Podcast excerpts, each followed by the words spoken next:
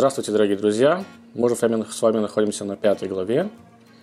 Поговорим теперь про более политические такие-то истории. Посмотрим, как страны реагируют на, э, на 7 заповедей Ноаха, как страны реагируют на законодательном уровне более плотно на 7 заповедей Ноаха.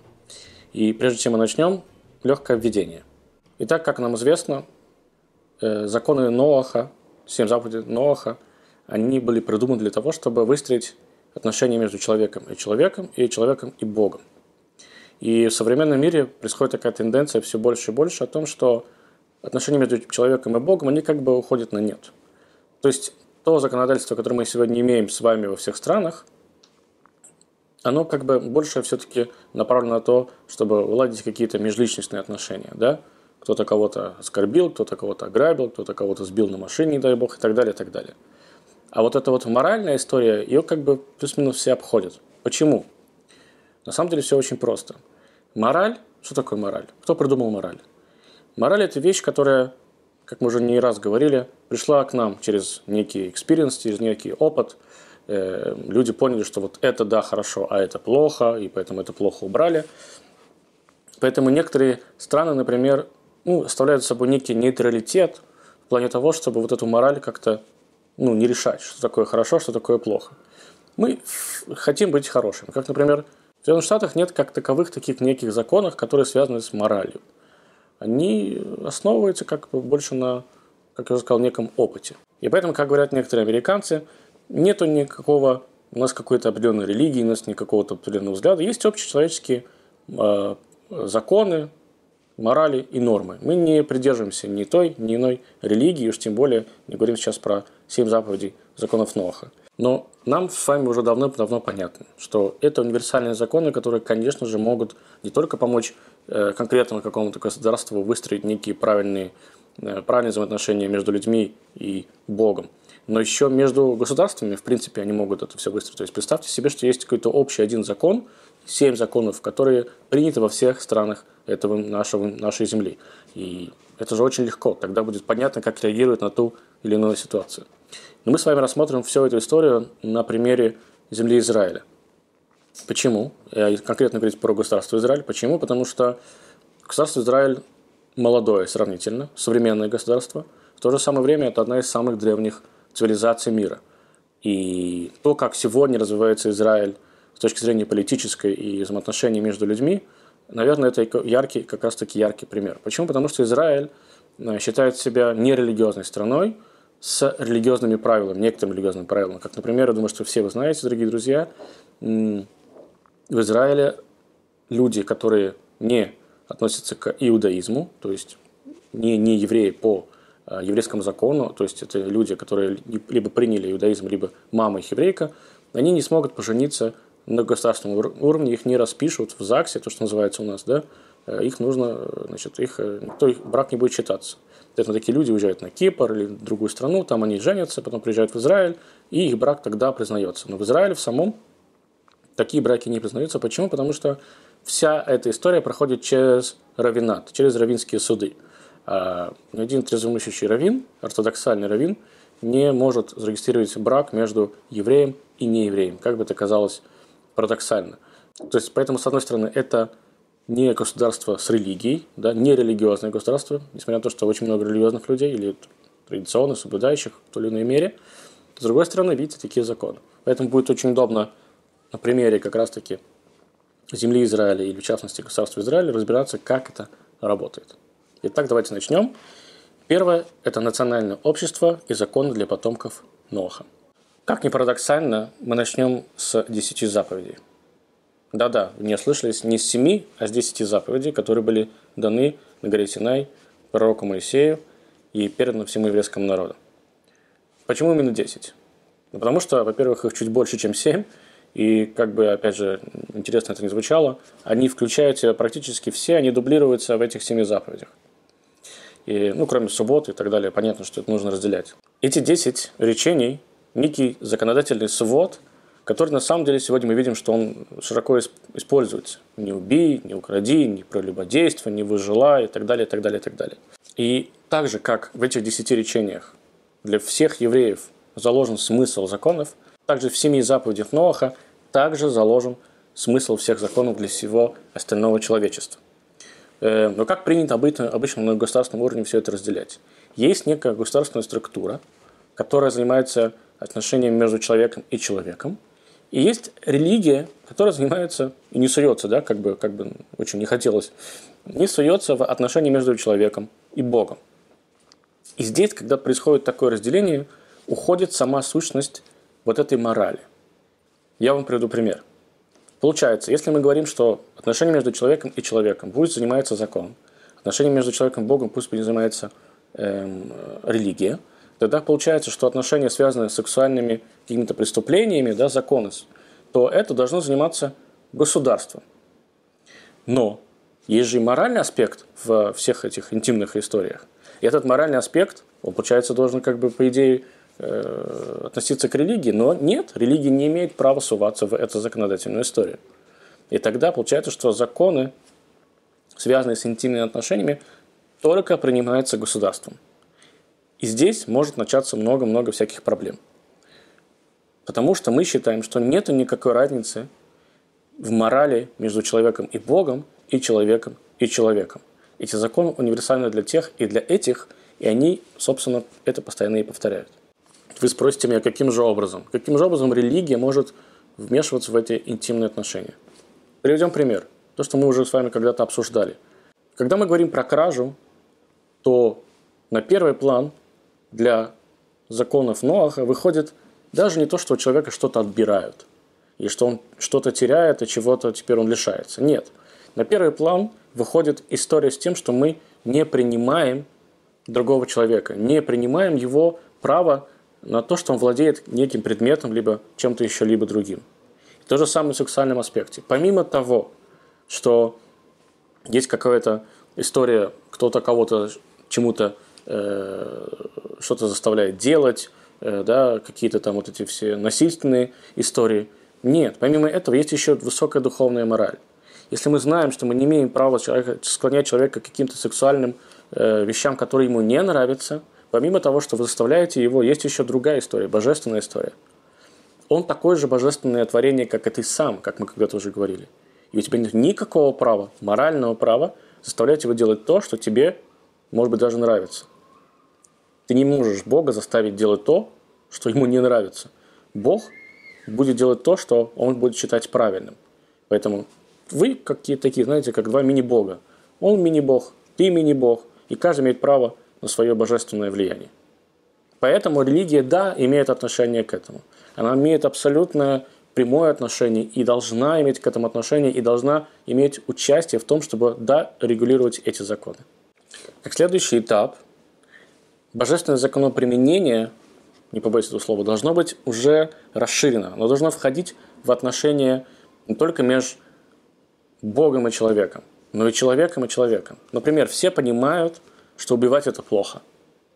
Но когда мы начинаем говорить, как мы в прошлый раз с вами уже говорили, об, об эвтаназии либо абортах, тут начинаются какие-то непонятные э, э, веяния в ту или иную историю. Есть страны, в которых это абсолютно открыто, спокойно можно делать. Есть страны, которые это абсолютно запрещают.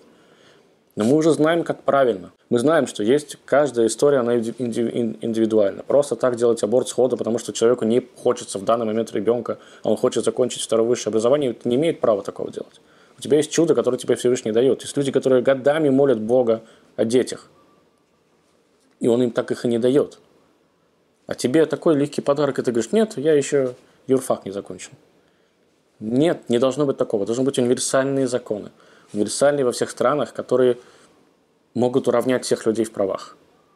Много получается всяких этих серых, серых зон. Когда, например, когда мы говорим про воровство, да, что должен быть честный суд – Получается, например, я не имею права пойти и обвесить человека, э, там, если он хочет купить килограмм мяса за определенную сумму, а я ему продам 900 грамм за определенную сумму. Я помню, когда был маленьким ребенком, это было очень распространенная афера обвешивать людей, когда были весы. Все немножко тяжелее, но все равно.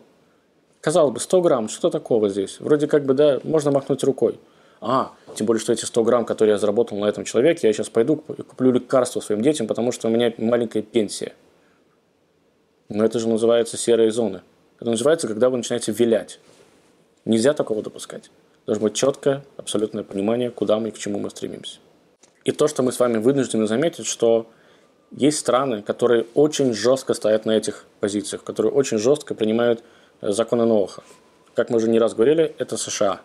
В 1991 году Конгресс одобрил законы для потомков Ноха. Они сказали, что это действительно действенная история. И причем, на самом деле, можно сказать, что это одна из самых верующих стран в плане законодательного уровня, потому что э, мы об этом еще поговорим, но у них в некоторых залах суда висят 10 э, заповедей, например. Где-то там как-то они э, выгравированы. Либо же, в конце концов, доллар, на котором написано, что мы верим в Бога, God we trust. Писать на валюте такие вещи. Вы когда-нибудь задумались, зачем это нужно? Одна из самых религиозных стран. И мы видим, что все-таки это успешная страна. Можно много что про это говорить. И, кстати, Карл Маркс в свое время говорил, что эти люди просто играют в религию. Религия – это опиум для народа и поэтому они хотят найти какую-то личную выгоду. Как бы то ни было, во-первых, это личное мнение Карла Маркса, а во-вторых, это действительно страна с сильной экономикой. И я, как религиозный человек, вам честно могу сказать, что страна, в которой ты можешь исповедовать любую религию практически и чувствовать себя практически свободным. Приведем пример. Одной из самых первых поправок к Конституции Соединенных Штатов Америки гласила так, что Штаты не установят какую-либо одну из религий. Тут начались очень интересные истории, но э, потому что здесь мы говорим уже о том, что как бы страна США отделена от религии. С одной стороны. С другой стороны, может быть, она настолько в нее э, поглощена, в эту, в эту тему, да, то, что как бы она не может выбрать между религиями. И, кстати, именно поэтому в американских школах сегодня есть минута тишины, когда каждый ребенок, неважно, какую религию он исповедует, может помолиться. Очень удобно.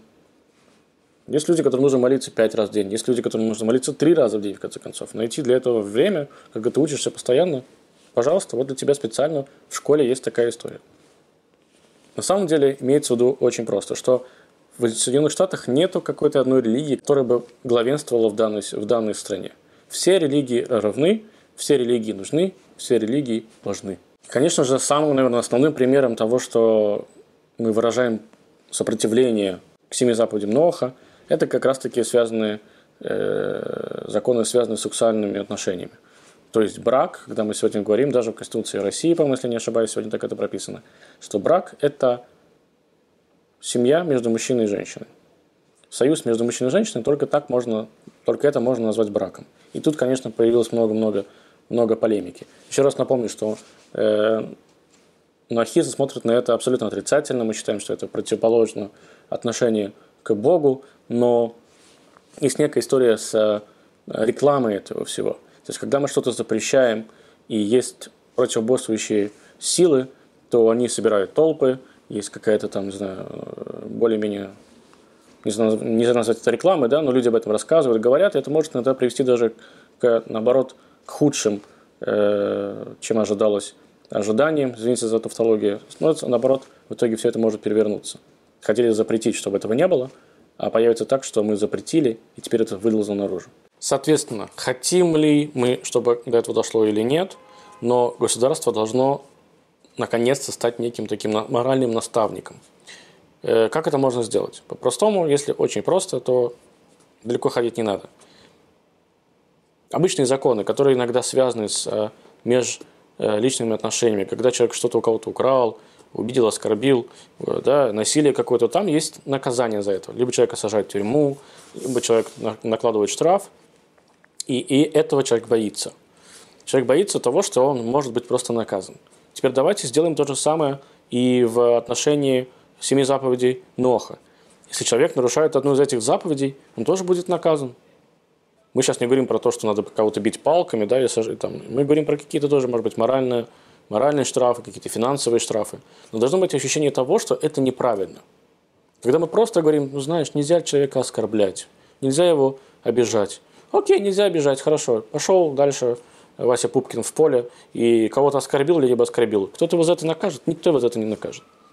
Кроме его личной совести. Должно быть наказание. Человек должен понимать, что если проступок совершен, он получит за него наказание.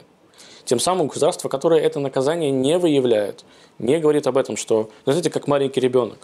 Если что-то даже в законе изменяется, там, например, раньше можно было ездить 60 метров в час, а сейчас можно ездить 50 метров в час, то об этом все ярко и широко будут рассказывать, вот, обратить внимание, что есть такой закон.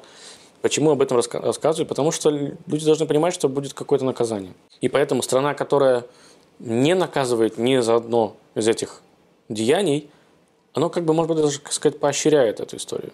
То есть нельзя, конечно, конечно, конечно, оно разрешает это, но то, что нет на это запрета, это делает некую э, парадоксальную историю. Вы не запрещаете, а, значит, это можно. Но пока как минимум нельзя.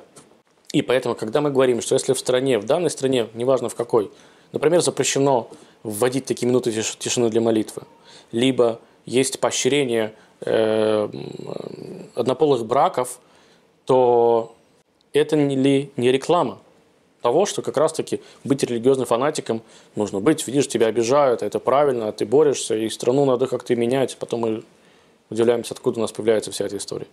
Да, с э, гомосексуалистами то, то, то, то же самое. Если мы не запрещаем гомосексуализм, то потом как мы нашим детям будем объяснять, что нормально, что ненормально? Может быть, потеряется какая-то вообще нить. Приведем другую историю. В Германии абсолютно законно заниматься проституцией. Более того, женщина, которая занимается проституцией, она получает некий соцпакет. Она занимает, она, ну, после того, как она становится проституткой, она официально называется занятой. То есть у нее там есть какие-то там гарантии от государства, все все не, не очень разбираюсь в этом. Но есть один интересный момент. Если девушка, пришедшая, пришедшая в бар, э, начинает работать в баре, ей предлагают заниматься там проституцией, и она отказывается, то ее соцпакет сокращается. Почему? Потому что ей на официальном уровне предложили работу. И она на официальном уровне от нее отказалась. А, ты не хочешь работать? Ну, тогда извини меня, твой соцпакет мы немножко подрежем, потому что, ну, как бы ты не хочешь работать. Это ли не маразм? Согласитесь, мои дорогие, дорогие друзья. В одной стране проституция будет считаться абсолютно грязной историей. Мы все понимаем, что любовь за деньги не бывает. Это не любовь за деньги. В другой стране тебе говорят, нет, это можно, я тебе больше скажу. Если ты от этого откажешься, тебе мы даже будем тебя э, ущемлять в правах. А если я не хочу заниматься проституцией, как девушка, да, можно сказать, я пришла работать в бар просто барменом. Или как там называют этого женщин. Неважно. Кто имеет тебе такое абсолютно, абсолютно нормальное, нормальное право давать, моральное право давать человеку такой выбор, из которого не может выйти? Другими словами, мы должны с вами задаться вопросом, может ли государство обладать полномочиями устанавливать ценности а, а, морали на законодательном уровне. Никакого права государство, конечно, не имеет. Оно должно быть моральным наставником, но в, в рамках морали. Религия, как, как, какая бы то ни была, давно уже все вам рассказала. Возьмите это за, за основание, поработайте с этим, проработайте это. И тогда все будет проще. Давайте все-таки завершим пример с тем, что сегодня приходит в Соединенных Штатах. Эм, приведем несколько примеров, нескольких высказаний судей, э, что они говорили конкретно по каждому поводу. Американский вариант нравственных э, отношений, традиций общества. Постановление судьи Дугласа, представляющего решение Верховного суда по делу Зораха против Клаусона. Оно гласит так. Мы, религиозные люди, чьи установки – предполагают наличие высшей сущности. И что государство надлежащим образом уважает религиозную природу наших граждан и приспосабливает общественные услуги к их религиозным нуждам. Потрясающая история. Мы готовы служить религи- религиозным э, людям, но мы не готовы быть религиозной страной. Почему? Он же сам потом себя объясняет. Он говорит о том, что мы хотим сейчас не э, выбрать какую-то определенную религию мы четко понимаем, что все правильное исходит от Бога, и все эти законы, семь законов новых, они тоже происходят от Бога. Дальше каждый из религиозных людей уже что-то свое придумывает. Но мы берем этот костяк и, основываясь на нем, будем жить. Американский социолог Роберт Белл в своем сочинении «Гражданская религия в Америке» более как-то четко очерчивает всю эту историю. Он говорит так, что из года в год президенты, которые говорят на всякие религиозные темы, неважно в какие дни, в какие-то праздничные дни или будничные дни, никогда не взывают определенной религии. Они взывают к, к Богу. всегда говорят про Бога. Профессор Роберт Джордж в одной из личных бесед, он называет это этический монотеизм. Эм, то есть, как бы мы с точки зрения этики понимаем, что существует Бог. Дальше все это уже э, комментарии, так сказать. Если вкратце, дорогие друзья, есть четкие основания предполагать, что американское общество сегодня уже давно идет к тому, чтобы принять на себя полностью семь заповедей Ноаха. Почему у них это так получилось, это отдельный вопрос. Я не могу вам сказать. Но, возможно, из-за того, что они дали свободу всем религиозным людям, которые из них живут. Но здесь мы видим четкую историю о том, что они не хотят выбрать религию, не хотят понять, делать некую выжимку, некую универсальную выжимку из всех религий понять, где есть точки пересечения. И в том месте, где есть точки пересечения, мы берем это за основу, и с этим мы будем жить, с этим мы будем работать. Более того, если вы скажете, что, видимо, ну, Америка, она где-то там, и она э, всегда какая-то непростая, вся какая-то необычная, они там себе придумывают, пусть с этим и сами и живут, но мы так жить не можем. Это неправда. С вами уже давно приводили пример, что любая религия имеет свои корни, она, она отходит к, э, до еще Авраама, она отходит к Ноаху, который, собственно, придумал все эти заповеди, семь заповедей. Даже если это не авраамитические религии, это буддизм, иудаизм, неважно, они тоже тесно связаны с Авраамом. Поэтому 95% я могу вам сказать точно, 95% стран могут взять на себя и ввести это в закон, эти семь, семь заповедей, и прекрасно по ним жить. До новых встреч, продолжим в следующий раз.